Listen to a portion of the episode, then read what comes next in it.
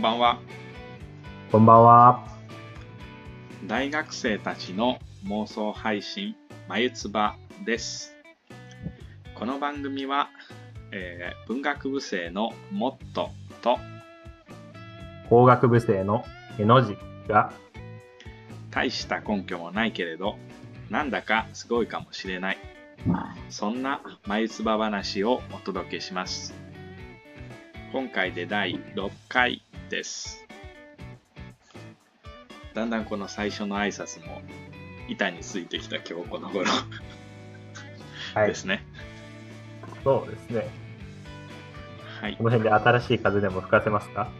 ああ、まあちょっとその話をするとですね、はい。そのこの周りで、あ全然、ポッドキャスト出てあげてもいいよって言ってくれた人が2人ぐらいいまして、はい。なんか、年末スペシャルでもやりますいいかもしれませんね。ちょっといい多分その二人、多分その二人ちょっと後で答え合わせするんですけど、うんうん。あの、私の頭にも浮かんでおります。あ、うち1人はね、多分、へのじさんの知らない人ですよ。あ、そうなんですか？そうそうそうそう。まあまあ、じゃあ今日もやっていきましょうか。はい。えーっと、あ、まず恒例の前回の釈明コーナーなんですが、はい。こ今回はあのあんまりないですが、あの前回の説明欄を見ていただけたらわかりますように、あの一つ言い間違いをしていますので、ちょっとご注意ください。はい。お恒例行事になると思ってましたが、今回は回避できましたね。翻訳権を本案件って言い間違えてますので、ちょっと気をつけてください。はい。はいということで、今週もやっていきましょう。いやー、行きましょ日本代表、お疲れ様でした。う。あ、サッカーですか？お疲れ様でした。いやーサムライブルーですよ、サムライブルー。あのううちの家にはテレビがないので、あのサッカーだったりっていうニュースはあ大学校内で誰かが話しているのは聞くしかないんですけれどもいや、テレビじゃないですよ。アベマ TV ですよ。おあそうでしたね今そうはなんですよ。アベマ TV が全試合放送してくれてましたから。スマホ一つで大体のものが見れてしまったそうですね。私は、うん予選の時はオンタイムで見れることの方が少なかったんですけど、あの、クロアチア戦はオンタイムで見ました。おおまあ、で、あれは確か12時からね、3時ぐらいまであったんですね。延長戦もありましたから。はいで、えー翌日の6時半から用事があり。はいいやー、結構、でもね、なんとかなりました。おねそんなね、日本代表活躍からしたらね、そんなこと言ってられないですよ。ね。いやーでもサッカーの試合があった次の日はあの一元来てる人少ないなって思ってたんですけどやっぱり感染があの原因なんでしょうかね なるほどね。まあ、ちなみに多分、今回からなのかな、サムライブルーっていう言い方を私は初めて聞いたんですけど、ずっと前からサムライブルーって呼ばれてるのかな、なんか、サムライジャパンみたいな名前だと、サッカーかどうかわかりませんけど、聞き覚えがありますけどね。サムライジャパンは野球じゃないですか？野球ですか？え、どうなの？ですよいや、わね。かりません。ちょっとうん、スポーツには全然疎いので。まあ、ユニフォームが青いからサムライブルーっていうことだと思うんですけど、はい。こういうでもチーム名は他にもありまして、イタリア代表も青いんですよ。はい。今回は残念ながらワールドカップ本戦には出場してないんですけど、イタリアの代表はアズーリって言うんですよ。熱い。あの、アズーロが原型で、まあ英語で言うとブルーですね。青いって意味です。ただ単に青いなんですね。そう。まあそれが複数形になって、まあ、あの、定冠詞がついたりして、リアズーリとかなんですけど、はい。だから、ザ・ブルーズって感じですね。あ青いものたちって感じそう、なんですねみたいな感じですね。そんなものがあるんですよ。いやだからーサムライ、サムライブルーって聞くと、まあ、レッドとかもいそうですよね。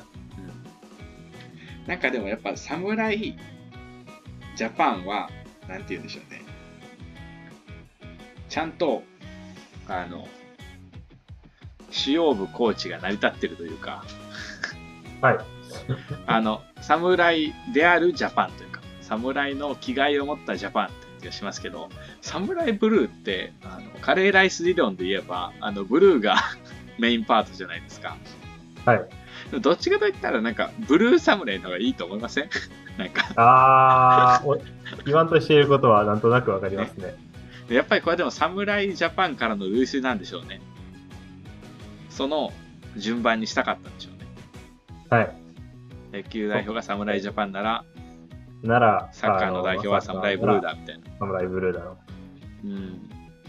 ね。なんか侍に悪いことがあったみたいな感じのことをなんか思い浮かべてしまう。侍ブルーだと。出来事なのかよ。そのブルーを名詞として使うとそういう意味になりません？う。でも、ブルーサムライでもそれはいや、同でもなんかブルー、ああ、そうか、そうだ。ブルーな気分であるサムライということで。まあそうか、そうか。単にじゃあこれは、ブルーがメインじゃないだろうってことに対する違和感かな？うんそんなことをちょっと思ってました。回を重ねると、だんだんあの普段の会話みたいなものが、ポロポロとこぼれ出してきますね。いやそれが、取り留めのない感じは。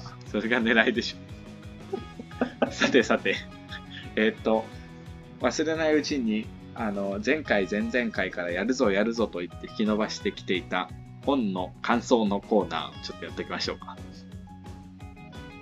はい。苦い顔を浮かべているへの字さんですが、ね、ちょっとへの字さんは忙しくて、もうちょっと読んで、読むところがあるんですね。そうなんですよ。申し訳ない。いえいえ、まず読んでる量が全然違いますからね。私はただ一つ論文読んでるだけなので。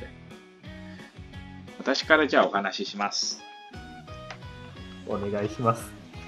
モットが読んでいる論文はあれです。前回の番組の放送でもお伝えしましたけど、もう一回題名言っておきましょうか。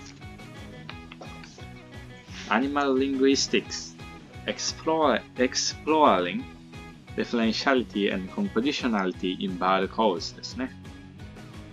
動物言語学、鳥の鳴き声の中の指示機能性と構造機能性を探してみようみたいな論文ですね。ジム優しい役ですね。怒られそう。まあ、で、あの、リフェレン、前回はリフェレンシャリティ、まあ、指示機能性、指示性、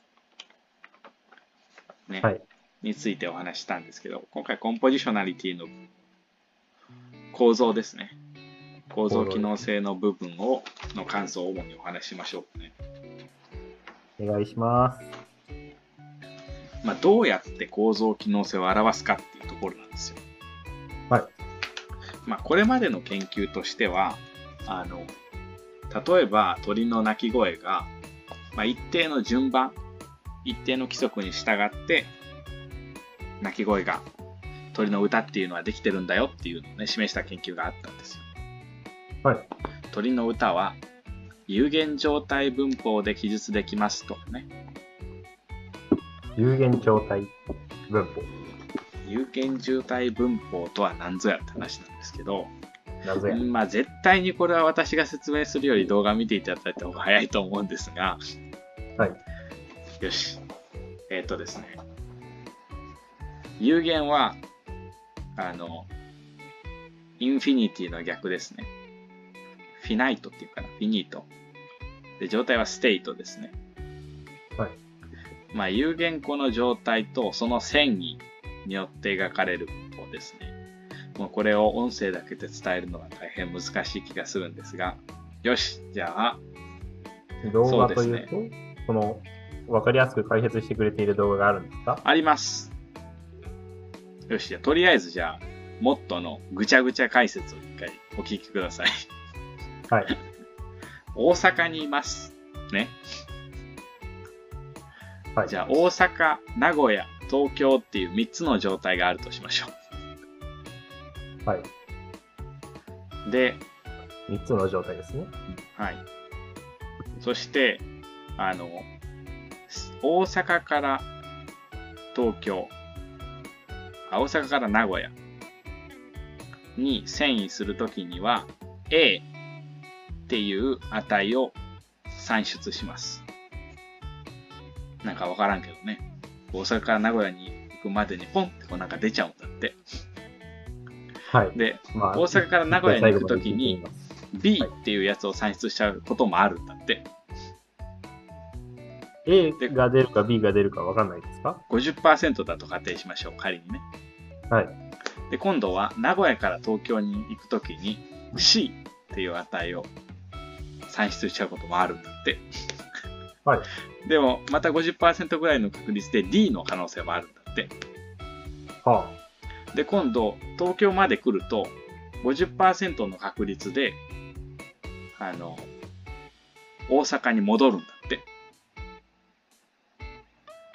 って。で、大阪に戻るときは E っていうものを算出するんだって。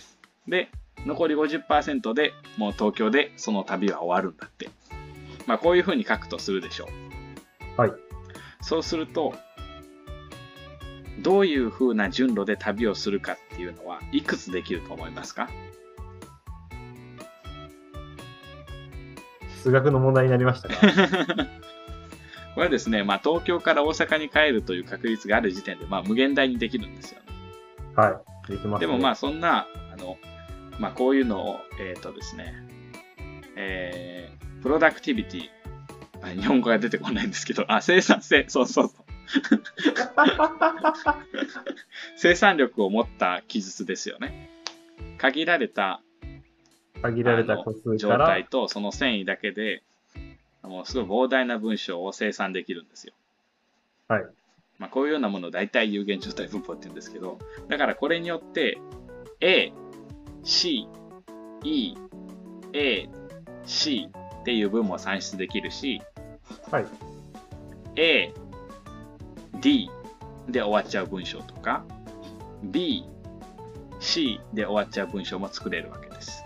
うーん、その A とか B とかに当たるものが各単語というか、Yes, えー、exactly.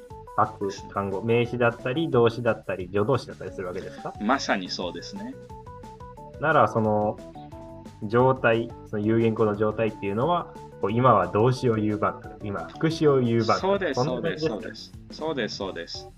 まあだから主、語主語と動詞を言う、主語を言うタイミングと動詞を言うタイミングの間には、副詞を入れるタイミングみたいなのが入るかもしれないし、入らないかもしれない。そうですね。はい、まさにその通りです。あの、一個後ろの単語のその次に行くときに、どんな言葉があり得るのかっていうのを確率によって記述したのが、まあ、有限状態文法と言えるかもしれませんね。そうですね。あの、今、私と、あの、への字と元の間では、あの、多分、一つの理解が生み出されたんですけど、言葉だけで伝わっているのかどうかはわかりませんが、えーっとですね、まあ、有限状態文法って調べたらいろいろ動画出てくると思いますし、はい。まあ、おすすめは何です？かおすすめとしてはあ、最近見つけたとっても面白い動画がですね、はい。あの、ラムダ技術部さんってご存知ですか？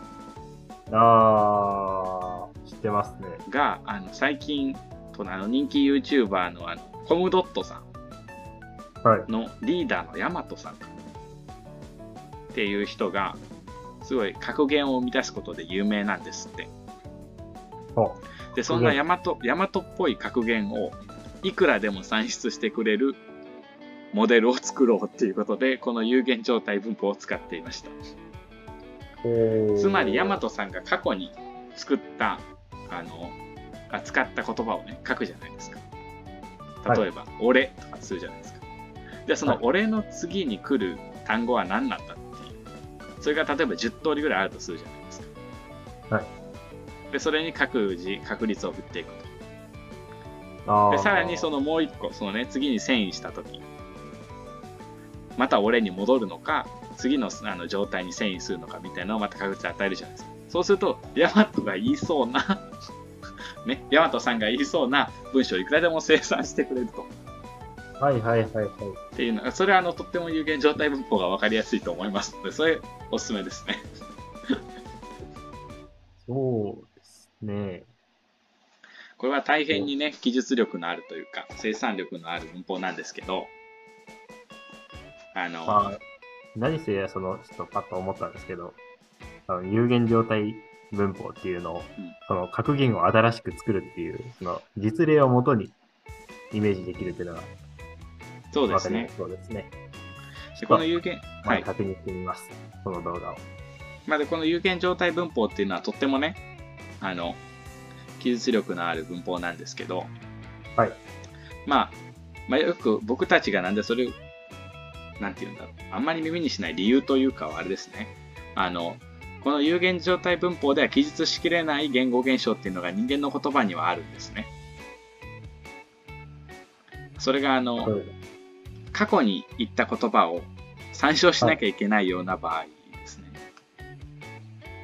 あ例えば、そうなんですよ。あの、彼 if ほにゃららみたいなのができないんですね。if ほにゃらら全みたいなね。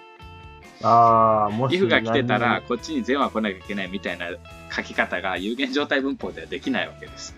一度遷移してもらっ、一度遷移してしまったら、もうその後はですね、また全く新しい遷移の確率でしか描けないわけですから、過去にどの遷移をしてたかな、なんていう情報は有限状態文法には含まれないわけです。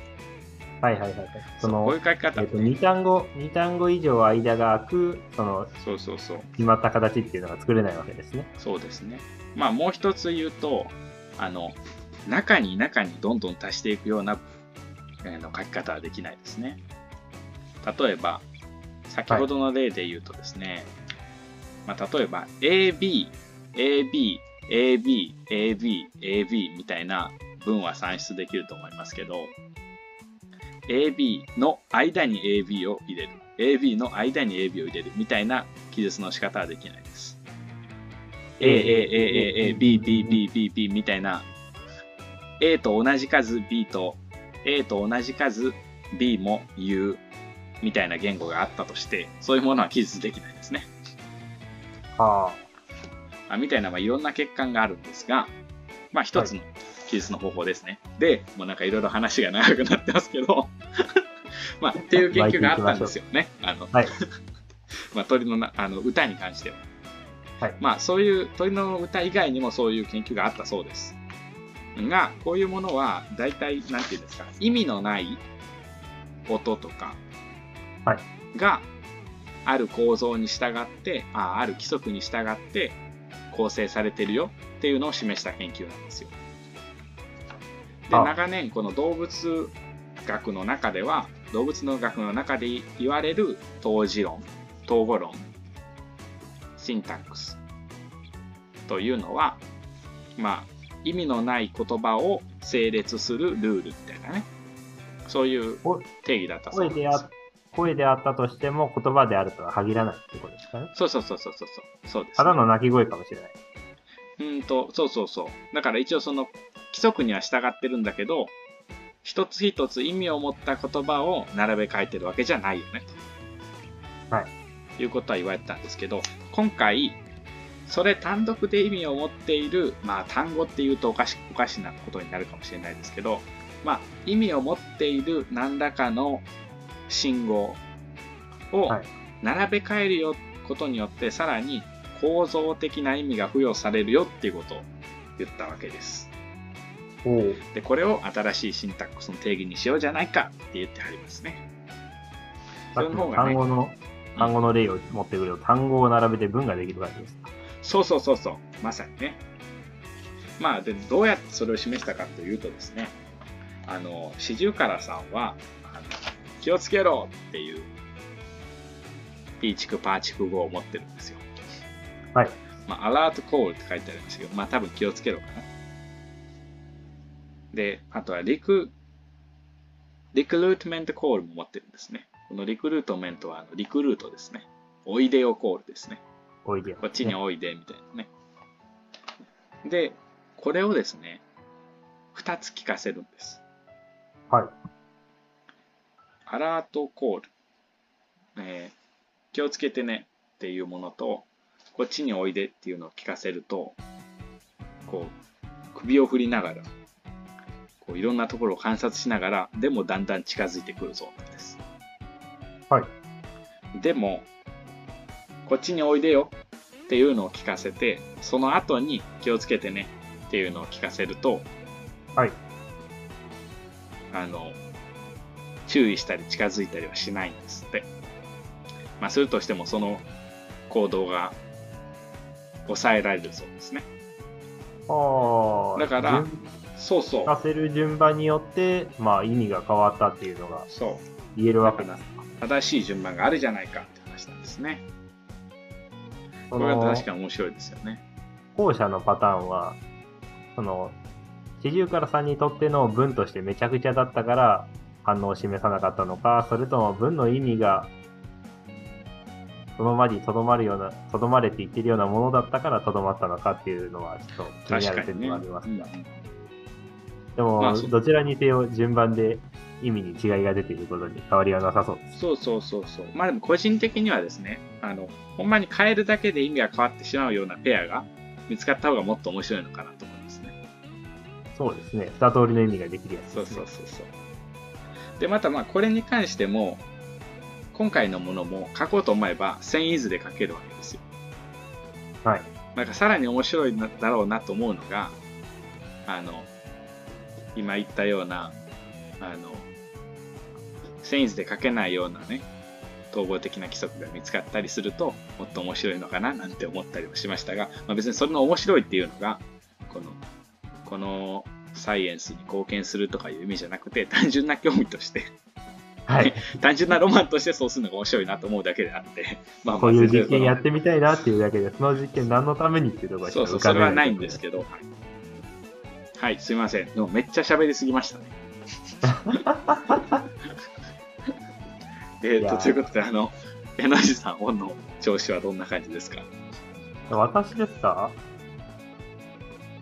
えー、私は、そうですね、えっ、と、あ、これ最近の出来事の報告みたいな感じになっちゃうんですけど、うんうん。まあ、あの、テスト期間と、まあ、テスト期間中に出されたレポートの、あの、影響があって、ちょっと本を読み進められていないんですけど、そんな中でもちょっと昨日単発バイトに行ってきまして、おおでも本読まずに何をやってるんだって言われるかもしれまー。せんが、、いえいえ大切大切。ちょっと、炭焼きというちょっと妙なバイトがあったので、おこれは行ってみないとなってことで行ってきましたね。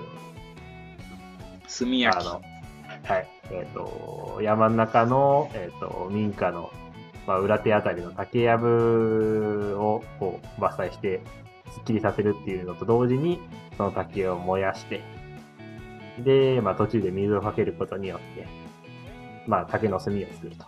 うんうん。まあ、これはどっちかというと、その、えー、備長炭みたいなバーベキューとかに使う、ああいう炭の用途で、まあ、燃やす用途で使うというよりは、まあ、土に巻いて、水はけを良くしたい。そういった用途で使われる炭のようです。まあね、えっ、と、まあ、山の中の、あの、民家が集まってるところっていうことで、あの、夜遅くまでやってたら。真っ暗になってしまいまして。街灯もない中、月の明かりを頼りに、あの、街まで帰ってくるっていう、なかなか いいじゃない心ですか。細い体験もしました。風情がありますよ。まあ、だから、おぼつかなしが不安って意味もあるし、ね。はい。待ち遠しいって意味もあるんじゃないの？えおぼつかだし。月の光はおぼつかないけどおぼつかなかったでしょ。いやー、運よくね、あの、犬の散歩中の、あの、おじいさんに出会って、道を聞いたんですけどね、あの、標識も見えないので、その道が合ってるかどうかを確かめる手段がなくて、あ目印となる、ね、建物というか、まあ、あの、まあ、高速道路的なものが見えるまで、まあ、5、6キロあったんですけど、その間ずっと不安でしたね。おぼつかなかったです。あ、ね。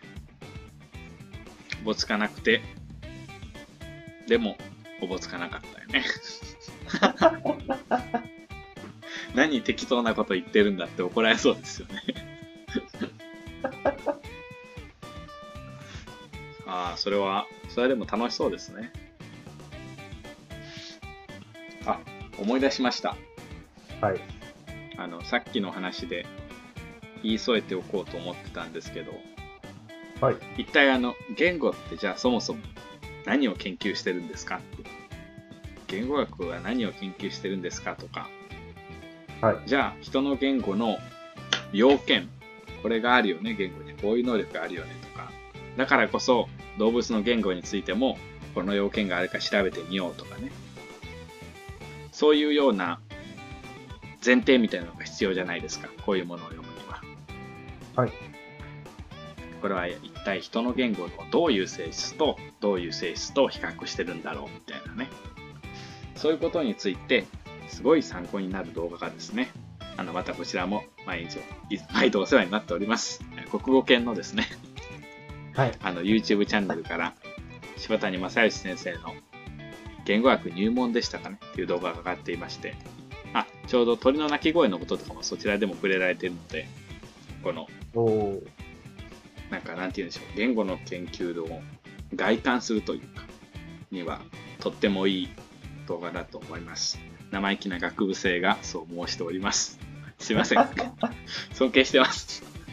いやー、日本語系のあの動画のスライドってものすごく見やすいですよね。国語圏ですね、国語はい圏。国語系です。そうそうそうそう。国語系のスライドの動画。そうですよね。まあモットさんの紹介ぐらいでしか見ないんですけれども、うんうん。それでもあのスライドの作り方はちょっと真似したいものがあるっていうことでちょっと、ね、あの、今日の予定でね、あの、パワーポイント、スライドを作るときのこだわりなんかを言っていこうっていうのを、ちょっと、目論んでたんですけどね。ちょっと言っていきますか。お時間押してますけど大丈夫ですか？うーん、まあ、もしあれだったら延長しましょはい。う。ラジオって延長とかあるんですか？まあまあいや、まあ、お時間が来たので、本日はこれまでっていうイメージしかなかったですね、ラジオ。まあ、ですよね。まあ、いいか。まあ、言えるところまで言っちゃいましょう。その後考えましょう。そうですね。じゃあ私から。私の理念はですね、はいあの、まあ、パワポの理念は、発表するものがあって、それをパワポの資料に書いてる感じなので、ちゃんと構造的に書かれた文章、構造的に書かれた内容がまずあるはずですね。はい。いわゆるだからレポートに書くような整理された内容というか、があるはずですね。文それを章持って、パワポに書いているんだから、1スライドは1トピックセンテンスにしましょう。はい。っていうのが私の理念ですね。もうそれが分かりやすいじゃないですか。そうですね。スライドの、しかもそのトピックセンテンスが書かれる場所は決めましょう。一つに決めましょう。そうするとスライドのどこを見たらそれが書いてあって、で、その下にはサポーティングアイディアですね。なんじゃこのカタカナが続いてんの。各スライド欄で、その、ここを見たら重要なことが書いてあるって場所を統一しようってことですね。そうですね。サポーティングアイディアって何ですか？その、あ、根拠、そうだ。その、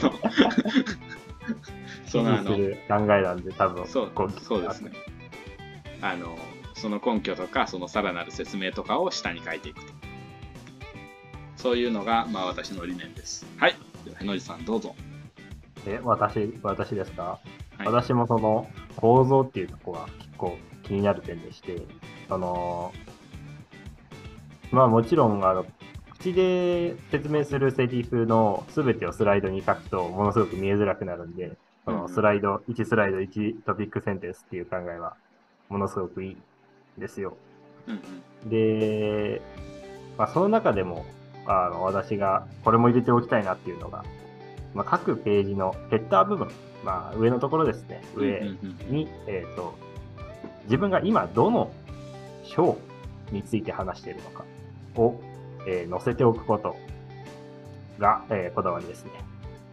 確かにね。あの、目次で、えっ、と、今回のお話は、えーこここういうもので、この点とこの点とこの点について述べますって言ったなら、今どの点に述べて、どの点を述べているのか、序論、本論、結論のうち、どこの段階なのかっていうのは、うんもちろんヘッダーの部分に載せておくべきだと思うんですよ。